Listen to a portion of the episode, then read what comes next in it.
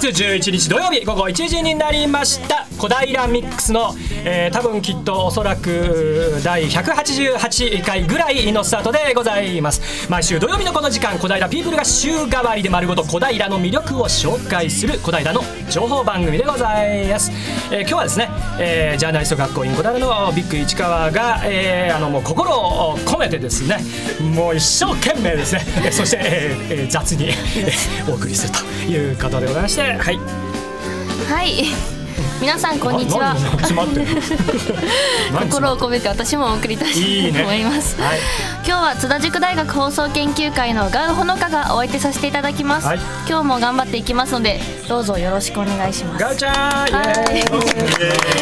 んはい子供ちょっともっとガーッと来いやそこそこもっとガヤ入れてこい、えー、小平を、えー、愛する私たちパーソナリティが、えー、リスナーの皆さんをですね、えー、小平ワールドへご案内してますこの番組小平ミックス、えー、毎月第2週を担当するのは、えー、ビッグ市川とジャーナリスト学校員小平のメンバーで、えー、ございます、えー、この番組ではですねどこよりも詳しい小平の旬な情報をお伝えしていくということでございますけどね、えー、まあ張り切っていくとかね、えー、まあ適当にやるとかね雑にやるとかまあ言いながらまあ番組が始まりました。まあ、えー、もうね、えー、かねてからですね、あのご周知ある通りですね、小平ミックス、えー、この3月をもちまして終了ということでございますので、えー、ジャーナリスト学校のメンバー、まあ、今回はですね、まあ、最後の担当会ということで、えー、ございます。まあ、最後ということで、えー、ございますが、まああのね、えー、いつも通りですね、えー、ラフに、えー、適当に、い、い加減に、雑にやりたいと思うんですけど、楽しくね。やっていきましょう。偉いね、ガムちゃんね、うん、ついてきてるね、ちゃんとね。うん、もう本当ね、今日は暖かくなってね。そうですね。もう、やっとですね。ね、本当ぽっかぽかですよ、本当に。ね、でもね、今日ね、ほら、3.11ということでね、あのいろいろなこう市内で行事も行われてる。で、あ、そうそうそう。あったかいからね今日ちょうど良かったんじゃないですかこれ、はい、今日ねこれわかる？マルポストロゲーニングっていうのをマルポストってあの、うん、古代なの？そうそうそうそうそうそう。そうそう。そう都内じゃ一番多いっていうねマルポストこれを使ったなんかね競技っていうのかなこれやってるんですよね、うん、もうねこれ終わっちゃったのかな。えっ、ー、とね、えー、地図をもとに制限時間内に丸ポストをめぐって得点を競うゲームで50チーム200人。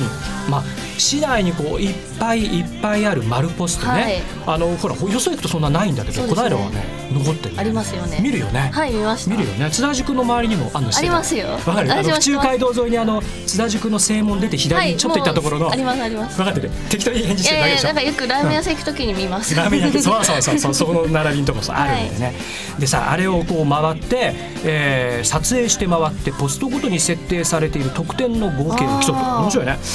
えー、小平日本一丸ポスト愛好会の主催。日本一丸ポスト連合商店会。小平郵便局。ね。あのそれからあのできたばかりの小平観光まちづくり協会の皆さんなんかこう協力し合って小平を盛り上げようというねことでいろいろやられているということですね。またねこれ1回目ということですけどまたね今後も、えー、あるかもしれません、はい、ぜひねね。ねこれね市内をこうなんやかんやほらきっかけないとね歩かないからそうですね。そうそうそうそう。歩いたりする学校の周り。いや津田塾の周りちょっと寒いの苦手 春になったら歩けよな、はい、まあ、歩けよな、毛虫に気をつけながら何のこっちゃよ。まあそうそうそうそう。ね自然もある街だからね。こういろいろあるからね。マルポスト。ねロゲイニング面白いですね。こういう企画今日やっているとね。いうことでした。そしてねまあ忘れない3.11点というのも、はい、えー中央公民館小平市の中央公民館のギャラリーホール視聴覚室で、えー、行われてます。東日本の、ね、大震災からもう、えー、6年経ったということですけども、うん、今日はね、うん、やっぱそういう日です。うん、あのー、偶然にもね我々のねその担当会最終回か、はい、まあ3.11ということもあってまたまあねあのー、ここら辺のお話も今日の、えー、スペシャルゲストのね、はい、えー、方からねお話まあ伺えるのかなとねね。まあ思うんで、えー、そっちの方にねちょっと、うん、取っておこうかななんて、はい、えー、思いますけどね。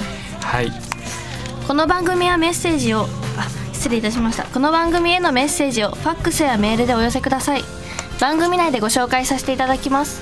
ファックス番号は042-451-2888 042-451-2888メールアドレスは egao842 アットマークウエストハイフン東京 .co.jp egao842 アットマークウエスト東京 .co.jp egao842 は笑顔発信中と覚えてください。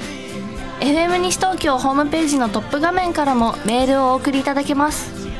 ツイッターで投稿していただく場合は「ハッシュタグ #842FM」をつけてください。小平ミックスのフェイスブックにはイベントお得情報放送の編集後期など載せておりますのでぜひご覧ください。それからラジオの音が聞き取りにくいと思われているあなた。FM 西東京はパソコンやスマートフォンでも聞くことができるのをご存知ですか？FM 西東京のホームページトップページにアクセスしてください。はいではそろそろお時間ですねはいはいはいはいはいそうですね。はいコーナーの方へ。そうそうそうそう。でね今ねあのーファックス、えーあメーはいルくださいなんてね、えー言ったんですけどまあはい。いろいろねあのー番組最後ですよっていうことでうんと俺のところのフェイスブックだけでも多分150件あ。えーいろいろねあの反応いただいてコメントもあとメールいただいたのも何十本と実はいただいてます。まあ今日もね、はい。えーちょっとだけねご紹介させていただくかな。あのね、えーお名前ちょっとねお読み上げしませんけどね。私もラジオつけましたっていう方、それからえーねフィナーレ世代に飾っちゃってください。とかね。えーいろんな形でですね、あのー頑張ってと最後ね、えーはい。コメントをいただいてますから張り切って、えーでもあ適当に。楽しく。まあ適当に楽しくいきたいと思います。はい、そういうことで小平の楽しい人、素晴らしい人をゲストにお迎えしてお送りいたします。はいピク市川の小平人めつけたのコーナー。とうございます何その冷静な。その冷静なんだよね。このね年の差があるからしょうがないけどさ。まあいやいやい何？はい。今日は、はい今日はどんな方が登場するんですか、うん。はい監視あんのかお前本当に。いやいやいやまあいやいやいや。まあということでですね今日はですねあの小平のですねまああえてちょっと肩書きはちょっと言わないで。うんちょっとご紹介しようかな。はい。はいえー小平にですねまさにこの人ありという感じの方。えーおっちゃん。えーおっちゃんなんです私の目の前に立ってるゲストね、まあ、だいぶいい感じのおっちゃんなんですけど、えーご紹介しましょう細江拓郎さんにおいでいただいておりますこんにちははいこんにちは皆さんこんにちは。こんにちは細江拓郎です。よろしくお願いします。よろしくお願いいたします。まあね、あの細井さん、あの小平市民、えー来ていただいて、えーで。まあ、自己紹介をね、まあ、うんしてもらうかどうかなっていうところなんですけど細井さんって実はあのリスナーの方ちょっとご存じない方のために申し上げるともう小平市内で本当に幅広くいろんなことをいろんなことをやられてる。でもう肩書きがねいくつあんのっていうようなあ方なんですよね。まああのもろもろどんなことをざっくりやられてるなんてことを分かりやすくちょっとよろしいでしょうかね。えーっとですね、うん、いろいろ肩書きというと肩書きじゃないのかな。十二三ぐらいありますかね。十二三歳マジっすか？えなななかた端的に言うとどんなこと？を？まあですね、まあいろん12な歳まああの被災地支援とかそういうことをはい。震災直後からやってましたのでまあその関連ではうんうんうん。現在もえー福島キッズプロジェクト in 小平っていう役員をやってますし、福島キッズプロジェクトね。はい、それは福島の子供を毎年小平に招待してですね。外遊びを楽しんでもらうっていうそういうやつですね。なるほどなるほど。それからあとはですね、やはりあのまあ同じようはい。なあれかもしれませんけども、ええーっとまあ地域の居場所ですね、うん。地域の居場所のコミュニティサロンホットスペースさつきという居場所作り。居場所づくりなるほどこれももう4年経過しましたけども、はいはいはいはい。えまあ、そこの居場所づくりの、うんやまあ、副代表ということもやってますし、はいはいはいはい。あとはまあさまざまですね。あの、うん。まあ音楽祭 忘れてましたね。忘れてた？みんなで作る音楽祭小平ね。今いつ言ってくれるんだろうと。あそう。市川さんと知り合ったのはそれはいはい。はいが原因ですからね、まあ市川さん。原因って言いましたね。きっかけきっかけ。きっかけですね。なんでそんなネガティブなあまああの、えー本当にあの、えっとみんなで作る音楽祭 in 小平っていうのも、はいはい。これも、えっとうん。もう第3回目を去年の12月にやってですね、はいはいはい。本当に障害者もうん。健常者も、うん。えー一緒にですねうんみんなで楽しむっていう音楽祭で、はいはいはい。えーラジコ放送研究会のお皆さんにもあなたはい。あのガウちゃんいなかった？いや私はあの司会でやらせていただきま司会でした出てんだよね、はい。そうだよ ななまあ、で何でしたっけ？はい、そんなとこですね。そうですよね、ええみんなで作る音楽祭もねあの去年でそうです。12月はい。3回目、い。で毎年まあ2000人前後のねそうですね。お客さんがそこに1日うわって集まるね、はい。そうですね。すごいえ状態でその本当にあのご縁あって私も1回目からね携わらせていただいて、どさくさ紛れにテーマ曲を書いてなんてやって最初はええかっこしで参加したんですけどもうみんな一生懸命にねそうですね。すごいイベントですけど、でここであの、まあ、ずっとその立ち上げ当時からね、はい。実行委員長をやられてて、はい。まあ、ここで、まあ、公認にこう引き継がれるという、ね、形を取られたと、はい。まあ、伺ってますけど、はい。そこら辺どんなご心境で、いややはりですね、同じ人間が長くその、うん。やってるとですね、うん。水がよどむのと同じように、うんうん。あまり良くないなと思いますし、うんあの立ち上げからやってますので、ええ。やっぱり3年で一区切りで、あの少し変えたいなとか、うんそういうことがうん。同じ人間がやってるとなかなか変えられないっていう、なるほどね。まあ、私も結構年ですからね。そうですね。夏夏ええお年伺ってもいいですか？えーっとですね、えーっとぼかしとく？68ですね。ええこ68れです。多分俺より全然元気だからね。そうです。こう細井さんはいつもねすごいと思うんだけど。まあうん。やっぱりそういう意味で若い人に、あの組織はどんどんその、はい。新陳代謝をしていってですね、うんうんうん。それでこう新しく新しいことにチャレンジするっていうか、うん。そういう体制にしていった方がいいと思いますし、ん。あまり年寄りはですね、うん。あのそういうせ場所に長く居座るとですね、うん。老害になりますから、うんうんえまあ、だからまあそういうふうに、まあ、とはいえねとはいえ、そのやっぱり立ち上げからねもう誰が見ても細井さんが一番周りももうとにかくあのまああのもろこしボーイズのね三浦啓太さんとかも本当にあのいつも気持ちをね同じ方向を見て一緒にやってくれてる仲間がいっぱいいらして一生懸命やっておられるんだけど細井さんとにかくね最初からすごく精力的にやられててでもなんであんなエネルギーがあるのかなってどうしてあの音楽祭をねあの始めようって思ったんですか？いやそれは、うん。まあ音楽祭はまあね、うん。えーっとその前にまあ DVD を見る会やった時に、うんうんうん。何の DVD 見たんですか？あのオハイエっていう仙台でやってる、はいはいそのとっておきの音楽祭っていう DVD を見る会やって、その DVD が非常にあの音楽を経過しするに従って、うんうんうん。その回数を重ねるに従って障害の持った方がうん。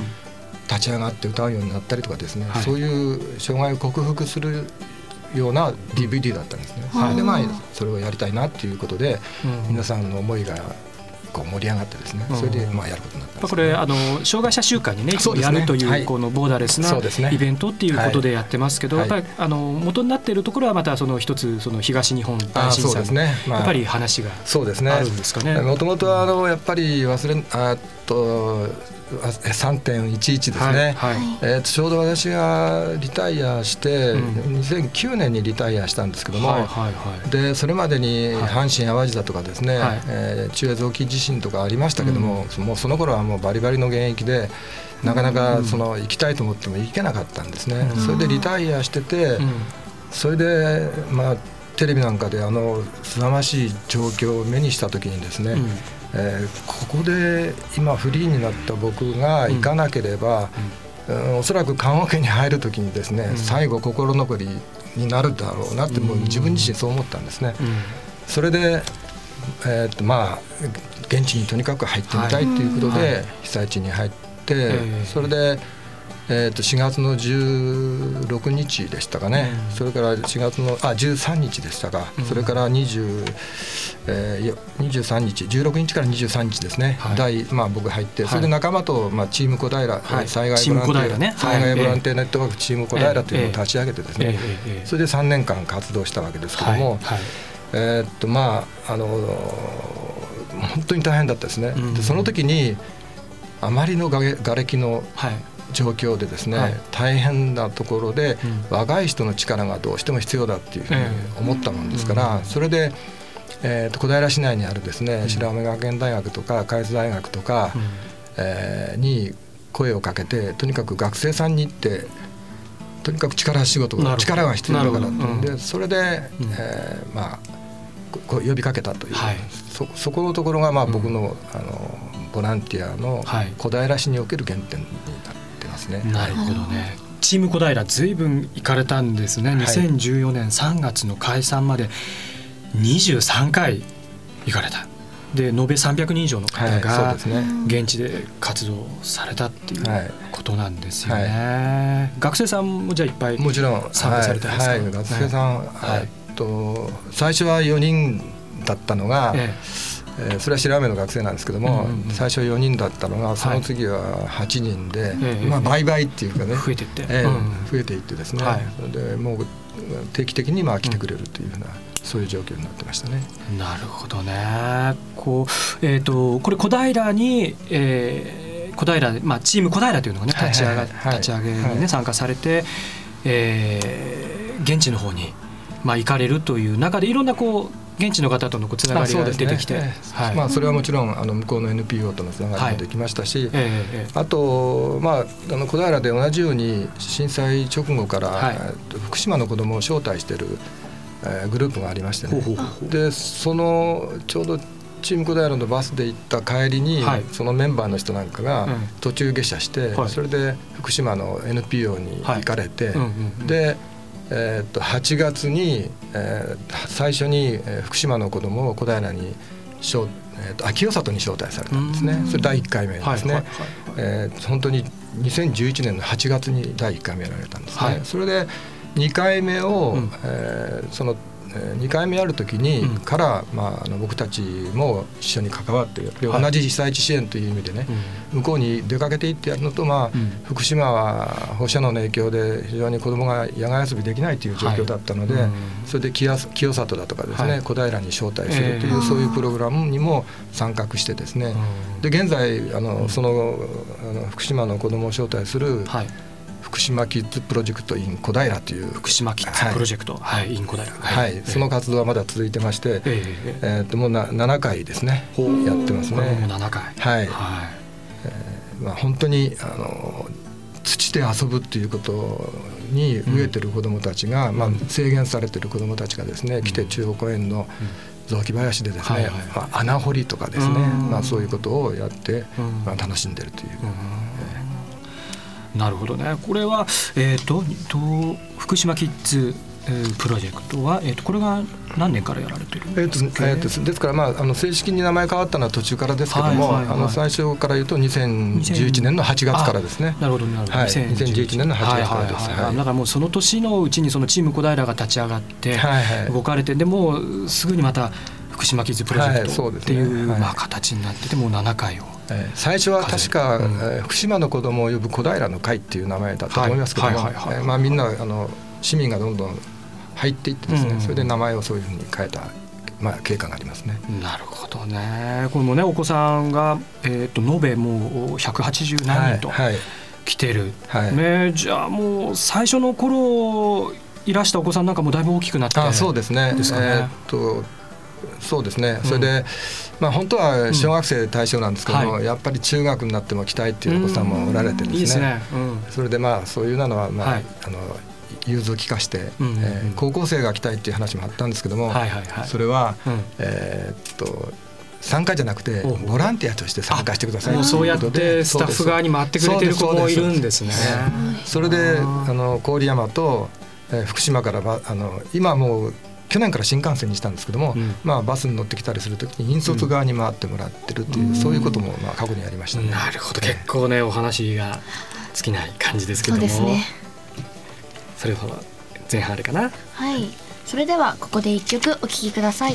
細江さんからリクエストをいただいているということなので曲紹介細江さんにお願いしてもよろしいですか？えーとですね、これはですねあのもうやっぱり震災の時になるとこの曲っていうか、はい。えーっと最初に石巻に入った時にですねもう本当に瓦礫の瓦礫だらけで、もう電気はもちろん消えてますし、そういう中に夜こう見るとですねやっぱり星がキラキラと輝いてるっていう、うん。まあ、そういう状況を目にして、うん。まあ、この歌がちょっと、えー思い浮かんだ思い浮かんで。はい、はい紹介お願いします。あはい。えーっとですねそれではあの坂本九さんの、えー見上げてごらん夜の星を」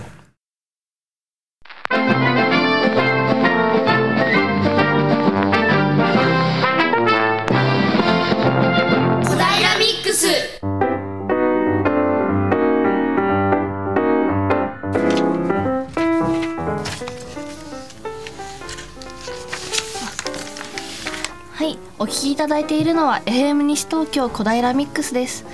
今日はみんなで作る音楽祭 in 小平の元実行委員長細江拓郎さんからお話を伺っています。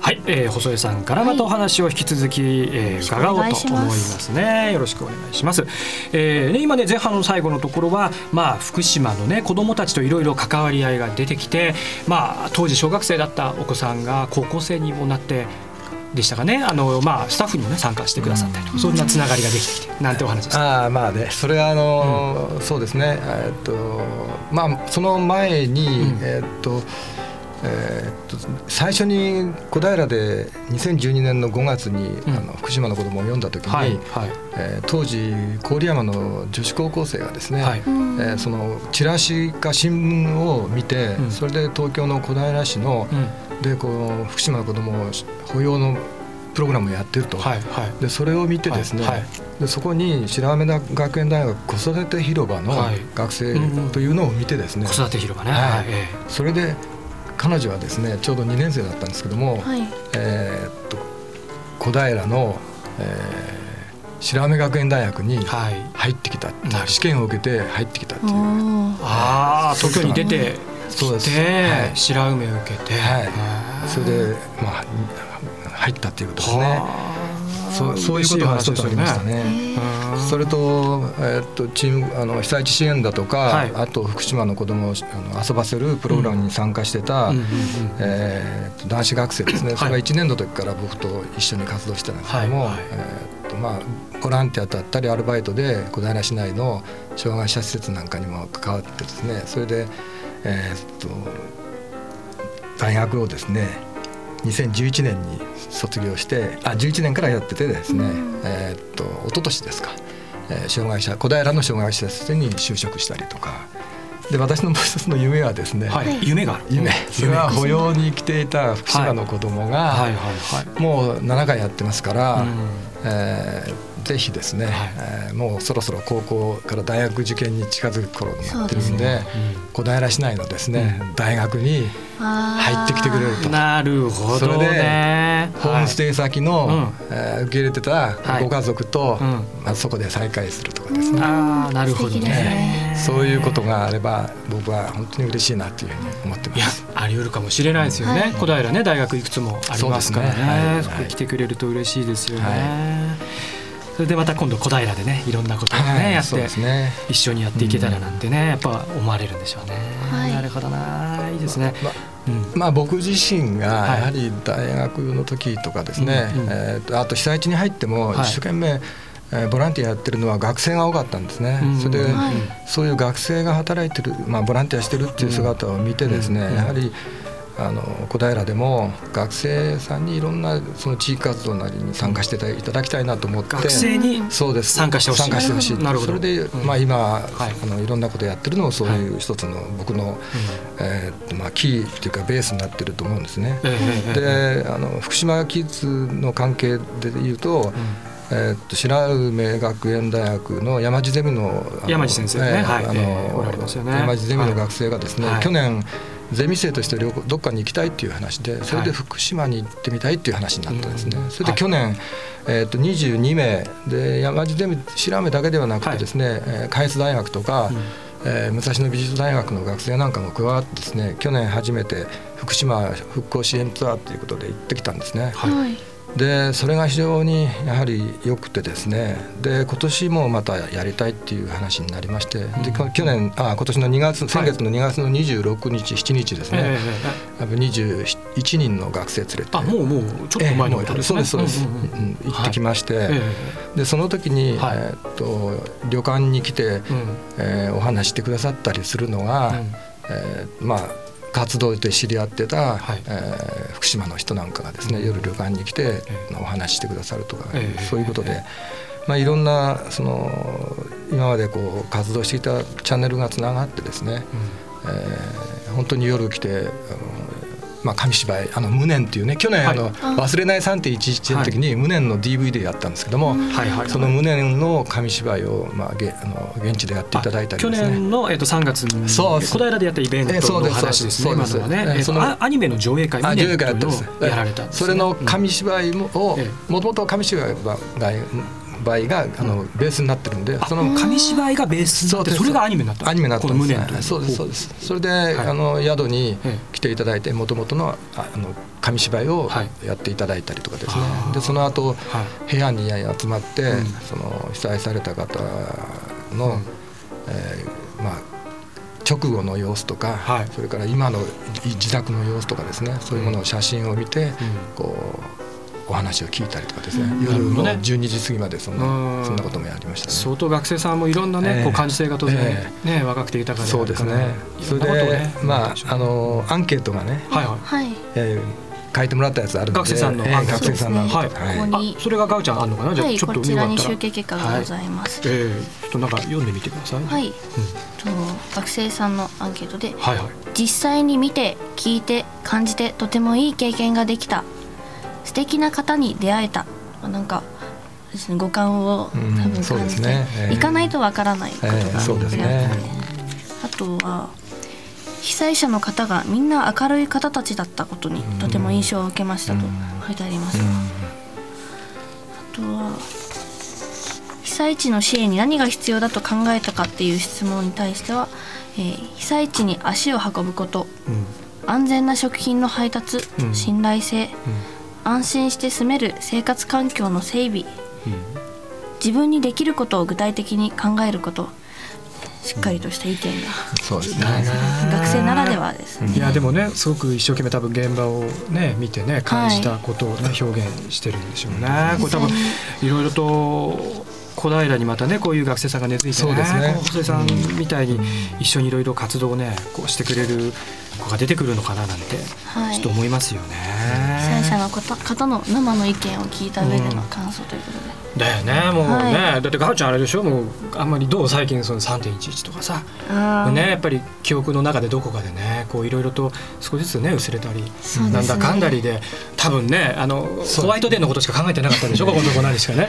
それはないそんなですことそんなことはないよね。自分の3.11の頃を思い出すかそれ、だね。それなそれぞれのがね。まあ、るうん。あそういう意味じゃ嬉しかったのはですね、はい。去年行った学生さんが、うんまあ、いろんなところであの街で歩こうなんかでも、はいはいはい。あのはい。報告されましたよね、はいはいはい。それで11月あ街で楽しむ。あ街で楽しむね。あの学生さんあ小平ブルーベリーリーグ、ええ。大学連携協議会ね。ああそこでも報告されたと思うんですけども。ね。はい。それで、ええ。去年の11月にあの鈴木公民館祭りでもですね、はい。その学生さんが行ってきてどうだったかっていう、そういう、うん。あの報告をされてですね、うんうんうん。でまああのそこにあの、うん。金城高校の新聞部お。の学生さんがお見えててですね。近所出た、ええ。うん。それでその新聞の記事にしてですね。それが、あの高校の12月20日号に載ってですね、それがこう、えー。ええあの広がったっていうか、まあ、そういうこう何か一つのきっかけが、をベースにですねいろんなところにこう波及していくっていう、うん。まあ、行ってきて経験してきたことはい。を学生さんが話をしてそれを聞いた高校生が高校生がねまたあのこれをまたええ自分のものにして伝えていくっていうねいい形のねええ。連鎖がねえ市内で起きてるんだよな。素晴らしい話ですよね本当ね。まあ、あの震災のねこうあのいろいろな活動が終わりになって、まあ、小平でねやっぱベースになってやられててであの冒頭のところでもねちょっとお話の出たホットスペースさつきというこちらのあの活動内容なんかもちょっと。あこれはですね、えーっとまあ、やっぱりこれ震災直後にうん。白梅学園大学が地域の居場所づくりっていうことで西地区、まあ、大学のある西地区で、えー居場所あーとまあ、何か絆を深めるような、あのことをやりたいっていう話で,、はい。4つのブロックに分かれて一度活動したんですね。えで僕があの4ブロックにかあの属属してたんですけども、うんうんうん。たまたま4ブロックの人はそのコミュニティあの居場所だとかですね、うん。あの世代間交流とかそういうあのことに興味のある人が多くてですね、それでえーっと2013年の2月にホットスペースさつきという地域の居場所を開設、2013年にできたんですね。ははい。えで、もうあのこれもですね今うん1日12人毎週科目やってまして、はい。えー延べですね今400回で5,000人ぐらいの人が来て見えててですねおそれであの音楽祭に戻るんですけども、はい。はいはい音楽祭の時に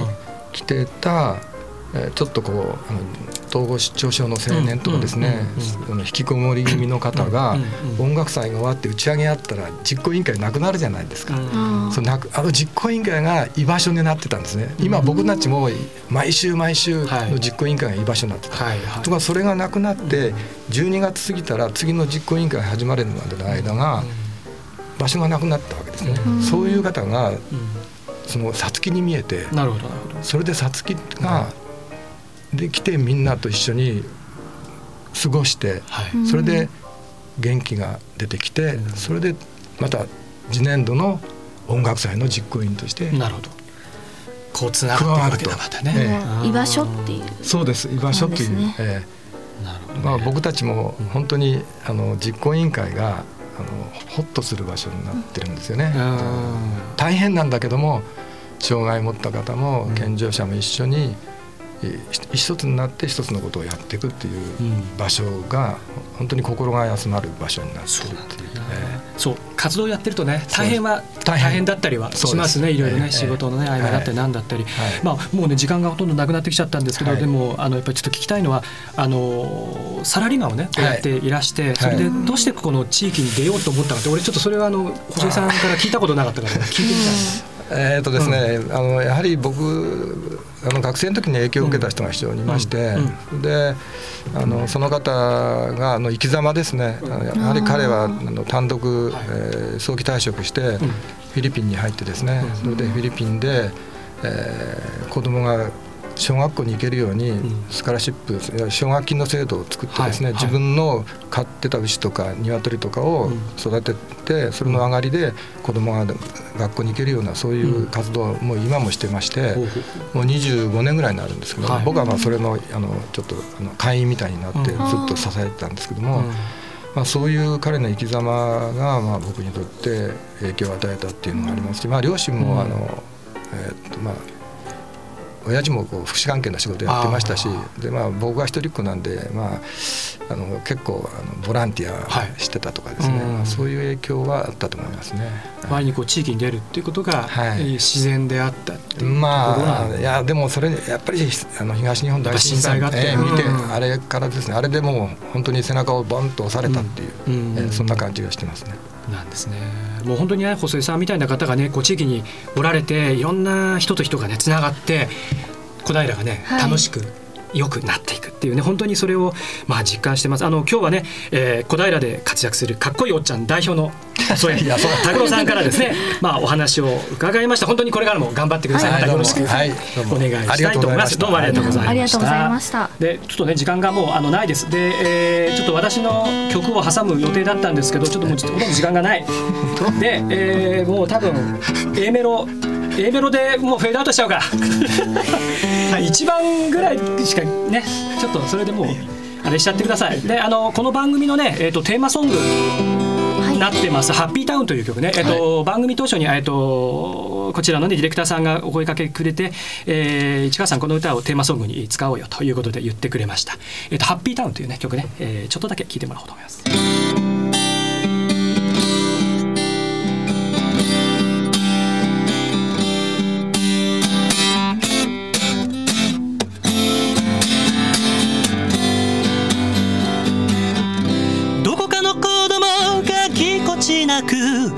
たピアノでみんなが自然と微笑む街。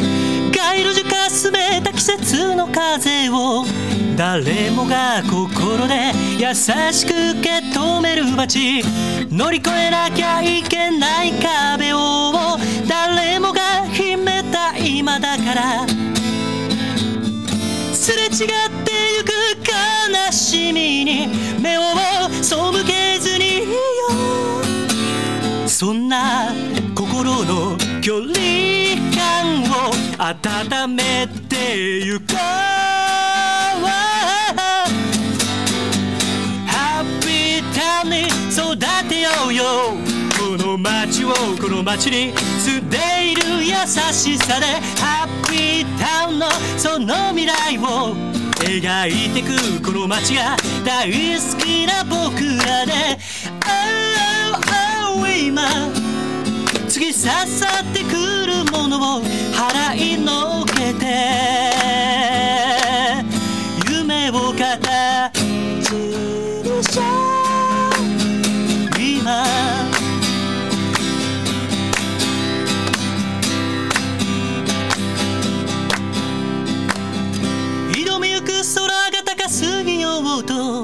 誰かが追い風そっとくれるような街立ち上がれないほどにきつくてもゆっくり柔らかい時間が流れる街僕らのか細いこの腕は何をつかみ得たかでなく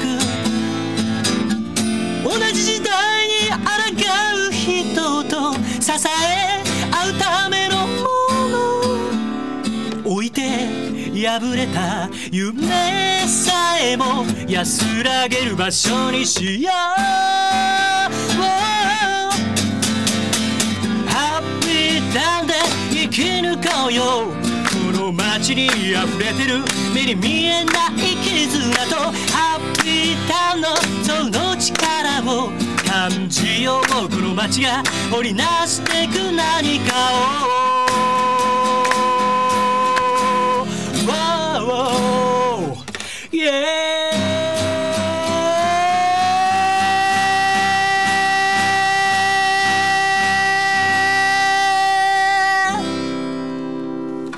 ありがとうございました。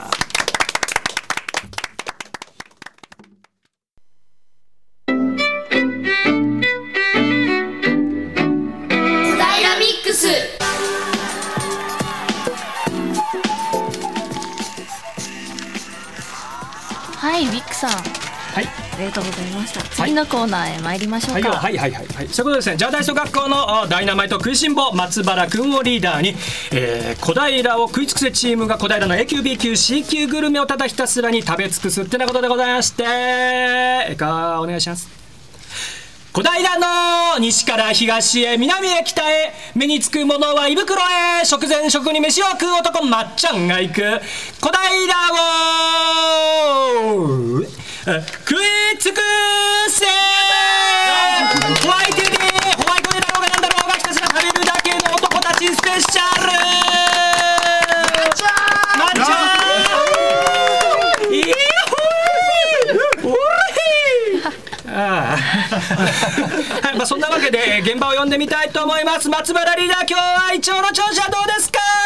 っていうかお前目の前にまたいるパターンなんだよこれ。どうもどうも、ウィックいちかさん、こんにちは。今日も、ああの、今日も、えースタジオの方から。スタジオの方からね。ご紹介させていただきたいなと思います。ねもう寒い寒くなるともう外出る嫌になっちゃってるそうですね、やっぱりまあ暖かい中でぬくぬくと、あぬくぬくと。の食べ尽くす、食い尽くすのがいいいいですね。かなと。いいですねいいですね、はい。本当にね本当にあなたの肌ツヤもいつも以上に良くてこれ白くてね、はい。今日もツルツルと。今日体重何キロですかちなみに？えっと、今日は、まあ、ちょっと、あの、減ってきてるんですけど、85キロと。85キロですね。もう健在ですね。健在ですそのね質感といいなんといいね。もうああねそんなことでございましてですね。はいよろしくお願いします今日ね三人いるんだよね。じゃあまっちゃんのあとの二人もちょっとちょっと自己紹介して軽く。はい。はい、松本です。よろしくお願いしはいよろします。くはい。はい、こんにちは。本間です。いい声なんだ キリンですよちょっとね。かぐってんのもう一回もう一回言ってみてはい。本間です。はいいい 声だね。本間くんねここでね大学卒業で就職ということなんですね。おめでとうはい、本当にご苦労様でございました。はい、えー、そんなわけでございまして終わっちゃう感じに なっちゃったけどさちょっと間違えちゃったね。えっ、とね今日もねじゃあ食い尽くせチームがなんか食べ物をね。あれだな小平のうまいもんをはい持ってきてくれてるっていうことだよね、はいこれな持ってきましたうん本当にじゃあちょっと紹介して早速よろしくよろしくえっとですね、うん今回持ってきたのは、うん。何？え花見せんべいあずま屋さんのほう。花見せんべいあずま屋さんっていうの？はい。はいはいはいはい。の柿の種と、うん。鍵の種、はい、げんこつっていう、うん。おかきみたいなの。あおかきねおかきお前また渋いね これね。この最後のこの最終回にこのあれですか？柿の種ですか？いつもの通りマイペースでいこうかなと。いいねいいね。もう一回本場ですよ入って本場です、はいマイペースマイペースマイペース。あと落花生ですね。落花生もなんかちょっとそのまま花見な感じになってきたよこれね。ね。うん。うん。花見せんべいって言うからね。何何、はいじゃあなな何から食べるの？ちょっとじゃあ早速行ってみてよ。そうですね、じゃあ、柿の種から。影の中行っちゃう。はい、はい。行って行って。どうですか、まあ、じゃあ松原さん。はい。あじゃあ松原リーダーが食べる。のはい、いいですか？あの、んあの、こちらの、あの、柿の種なんですけど、はい。はい、はい。うん。あの、ちょっと、あの。店長さん店主さんにお話を聞いたところ、はい。お餅から、はい。あのお餅を実際にあの、作っそこで練ってですねうん作ってる手作りの柿の種ということで。手作りね本当ね。そうなんです、うんうんちょっとあのたなし私もちょっとは食べるのはじ初めてなんで楽しみなところなんですけど、ねちょっといただきますね、うんうんうん。あらいい音しちゃって、あ。なんかね、あのずっしり質感がある柿の種、美味しいですね、はい。ちなみにこの柿の種なんですけども、あの無添加で、もうなんか醤油とかも全く使っていないんですよ。これ唐辛子ともち米だけで作られてる。唐辛子ともち米だけ、はい。他つ使わないもんできちゃうんだね。それいやちょっとちょっとあの俺にもちょうだい。それ、はい。あのそっちで欲しそうにしてる、あげてくれるこれねなんかあの新潟のお米を使ってるみたいな、あ新潟山形。山形ですね。あごめんなさい。山形のお米を使ってるみたいでして、うん。うん。本当にほんのりお米の味があの風味としてしますね。わかるわかる。でね、はい。これねあのちょっと映像を見てらっしゃる方これね柿の種がね一粒一粒不揃いなんだよ。はい。バラバラのね、うん。形なの。普通のとは違いますね。普通のってやたら整ったさ、はい。半月状を同じようなのがしてるじゃんか。ね。これね美味しいですよ美味しいね。うまい。ね細井さんこれ。うまいねこれ。これギャラ代わりですからねこれね。これせんべい悪いですね。申し訳ないけど。でちなみになんですけど、まあこちらの店長さんの息子さんが僕にそっくりだという。いらない情報だなあのすごく喜んでいただいて。いらない情報そうですね。アポに取りに行った時にすごく似てるって。はいありがとうございます。はいいらねえ話最後までお前いらねえ話じゃあ続いてちょっとあの、まあこちらちょっと辛いやつなんですけど、うん。唐辛子あられということでじゃあこちらを、じゃあ松本がお。辛いもの得意なんですけど、うんうん。えまた言おうとしちゃって。あ。ほんのり辛い感じが、もしかしたら、ん。みんなもっと辛いのかもしれないですけど、私はちょうどよくて、お酒に合うんじゃないですかね。唐辛子あられじゃあ本間もちょっといただきます。はい。あでも甘い。お米が甘いあかあそうですね。お米米のが。味がするんだうん俺も食わせろや、あでもこれ結構辛いですね。これあられね。これあられですね。リスナーの皆さん。ごめんね食べてばかりでね。そういう番組なのこれはもう。ね。餃子食べてるよりはいいじゃんね。ね。うん。うまいうまいですよね。美。味しいんですよ。あもうね全然今まで食ったものと違うあられがサクサク感といい、なんといいあ本当うまい。マジうまいわ。あのこちらのお店店長さんなんですが、はいはいはい。あの本間君なんだっけあのあのはい、こちらあの、もう一つげんこつというこの商品、こちらあらあられがあるんですけども、うん、これちょっと大きいんだね、うん。はい、うん。こちらですね、全国菓子大博覧会という、ん。あの会大会でですね技術優秀賞を受賞したおものとなっておます。技術優秀賞どうをですか市川さん。あいいんですか、あはいちょっと大きいですね大きいんですよ。3センチくらいだいぶでかいがっちりしたちょっとねえっ、と2、3センチ角ぐらいのあられですよ。技術賞ってだから他なかなか真似できないものがね、こう小平にあるっちゅうことなんだよな。おうもうバイバイバイごめんごめんなさい皆さんもうバイバイうんあちょっと何も何にも喋れまへんこれげんこつという名前にあるように、あのげんこつみたいにゴツゴツしてる見た目がね、すごくいいですね。結構その贈答用にもですね使われるということで、あの。伺っておりまして、あの事前にお店にない場合もですね、あの店長さんにここにこの日に用意しておいてほしいみたいなお話をしたらですね、あの用意いただけることもあるみたいですね。なるほどって今噛んでたら全然聞こえなかった。まあリスナーの皆さんに届いていればいいですよ。これは噛み応えがあってこれは食感をまた味わうっていうね、はい、そうですね。感じですよね。香ばしくてねこれね。甘辛くて美味しいですうんこれおいくらぐらいなの？大体。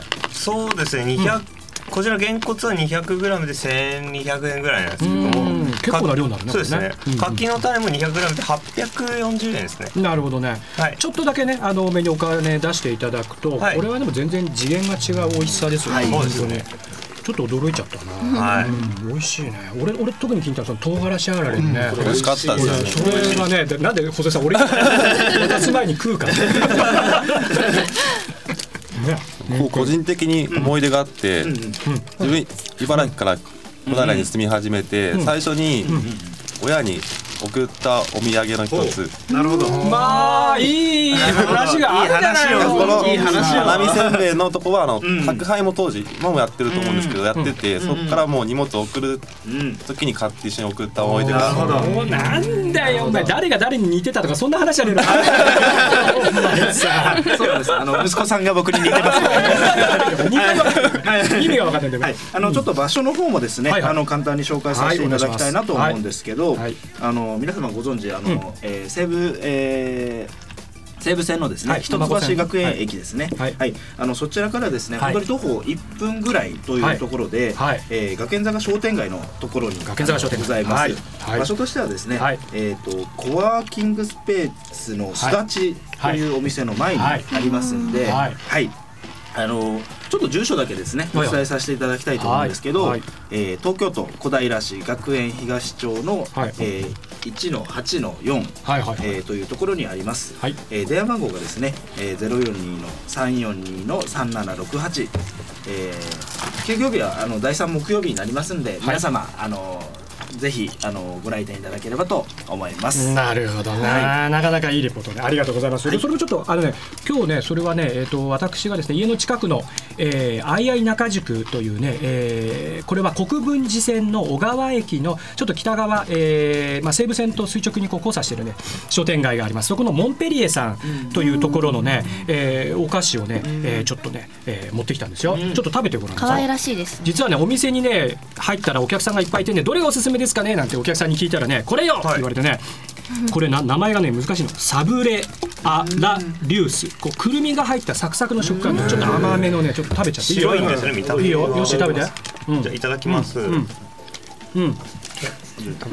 ねもうスタジオの中大変なことになって ボロボロ食いかすがね落ちちゃってますけどなんかくるみって聞いたの結構硬いイメージだと思ったら結構サクサクしてて。そうそう。くるみがさららっと入甘くってて。て美味しい美味しいですよ、でこうあのうん。まあ、表面にちょっと砂糖がちょっとまぶしてあるような甘くて美味しいね。甘いねこうクッキーっぽいものなんですけどね、はい。これが美味しいんですね、本当ねあのねここね店主さんも背中曲がっちゃっててねおじいちゃんっぽいんだけど、そのねえー、2人目のね、えー息子さんかながフランスで修行をされてこうお店に戻ってきててっていうことなんですよ。って。あのね、だからね結構そういう人いるの、はい。ベルギーで修行してきたとかね、はい。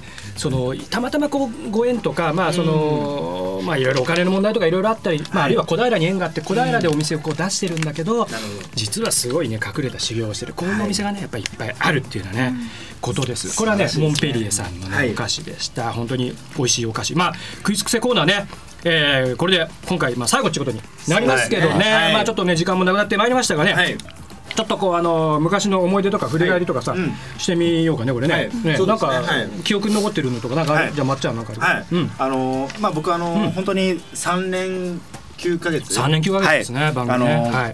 えー小平市内のですね、はい。あの美味しいお店を たくさんたくさん紹介させていたただいて、ねあんたもね。頑張った。はい、うん。まああのやっぱりあの一番あの印象に残ってるのはですね、あの一番最初にあのご紹介した、あ。はいお店、うんうんうん。えーになるかなと、うんうんうんちょっとあのすみませんあの今緊張してですね、うん。名前が飛んじゃったんですけど。あのあの最初にあのご紹介したですね、あのえーと、えー惣菜屋さん、はい。えーそちらはですね、うん。メンチカツえーメンチカツ。あのそちらあの、覚えてるよ覚えてるよ、うん。印象にすごく深く残っておりましてあの高野台駅の、えー、と出口出た左側のところのお惣菜屋さん、でそうですね。俺らも交渉の仕方がよく分かんなくてさ、はい。とりあえず入ってったんだけどちょっと忙しいって最初ねね。ちょっと断られたんだけど、はい。ちゃんと丁寧にねみんなでお話ししたら、ああなるほどなるほどってね、ご趣旨分かってくれてあの紹介させてくださいって、初回のね放送そんな風にやりましたね。懐かしいね。ね。お店もたくさんあったなと思って、あの、ね。いい思い出ですね。ね、はい。揚げ物ねやっぱ好きだからね,、はい。ね。松本はどうですか、ね、そうですね、この放送もそうなんですけど、アポ取りそのお店との交渉で、うんうんうんやっぱりその番組を知らない人もうん話をしたら快く引き受けてくれる人がたくさんいてそれで結構は頑張れたなっていう思い出が、うんうん自分の知ってる店も紹介できたし、まだまだ知らない店もいっぱいあると思うんで今度は市民としてあ楽しみたいなと、だよね。本当にさその番組を作るっていうのは結構ねあのいろんな要素があって、あの俺たち3年9ヶ月このジャーナリスト学校イン小平っていうね、まあ、あの本幕みたいなこう学生もいるわけなんです。多摩大学の学生さんも加わってくれたりはしたんですけどあのもともとはあのジャーナリスト学校イン小平、えー、と小平の市役所の職員が、まあ、ボランティアで結成した団体ですね。で、えー学生さんですとか市民の方にいっぱいいろいろ一緒になって勉強しようよってことで小平市のこう情報をね、みんなで、えー伝えてこう。いいとこいっぱいあるぜ、ね。ってことでねこうやったやりだした。えーわけですよね。こうやって番組のねこれ昔のこの企画書をねもう即席で作った企画書を持ってきたのもう最初からこのまっちゃんの小平を食いつくせ書いてある。ねありがとうございます。あとはね適当な市境を行く Go Along the Green Road ってこれはあのあの森田さんとかがね、取材チームでやってくれたチームの原型ですね、あとトライ・ザ市民活動ってこれあの谷愛君がやってるトライ小平の原型ですね。あといろいろ書いたんだけどあとはみんなボツになりましたねこれね。